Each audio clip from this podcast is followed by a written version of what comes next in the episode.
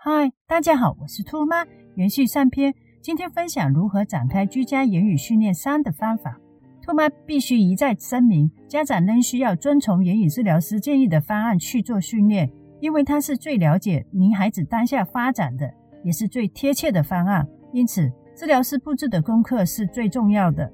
由于普系孩童的特殊性，所有训练需要针对性。言语治疗除了专业性外，也有的教育是一致的，那就是利用实际道具物品来展开辅导教学。普系孩童除了大量做感觉统合、音乐治疗、攀岩训练，以及大量做职业、物理、言语治疗等等功课之外，家长还要考虑普系孩童的视觉发展较好的情况。我们必须抓住孩童视觉发展较好的优势，展开训练。居家展开言语训练大原则方向有几个。一、永远围绕着家居方向为先，例如家电、烹饪道具、家私类等等。二、生活类，例如学校、交通、医疗、餐厅、街市、运动类等等。三、最后才是社会类，例如大学校园、图书馆、科学馆、法院等等。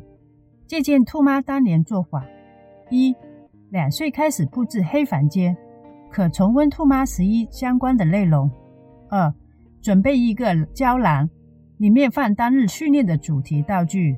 三、例如准备一面红旗、一朵玫瑰、一个碗和一个汤勺或者汤圆道具等等。四、学习是以模仿为主导，示范如下：设黑房间，先开台灯，取出胶囊，囊内放一面旗、一朵玫瑰、一个碗和汤勺。家长坐在孩童的前面，先示范用手挥红旗飘几下，孩童模仿此举，也顺便训练认知。家长将一朵玫瑰往鼻子做嗅的动作，孩童跟着模仿。家长把一个碗和汤勺放在桌子上，示范喝汤的动作，孩童也跟着模仿喝汤的动作。当做的比较好的时候，亦可加汤圆道具伴吃的动作，孩童学习模仿。当训练稳固后，可放其他元素，不断操练。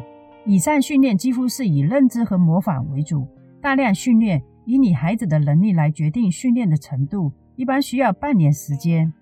下集兔妈会分享道具配合认知训练。若以上资讯对您及孩童有帮助的话，敬请订阅、按赞、分享出去，让更多有需要的家长尽快看到资讯，为孩童言语训练做好准备。感谢你的时间，下集见。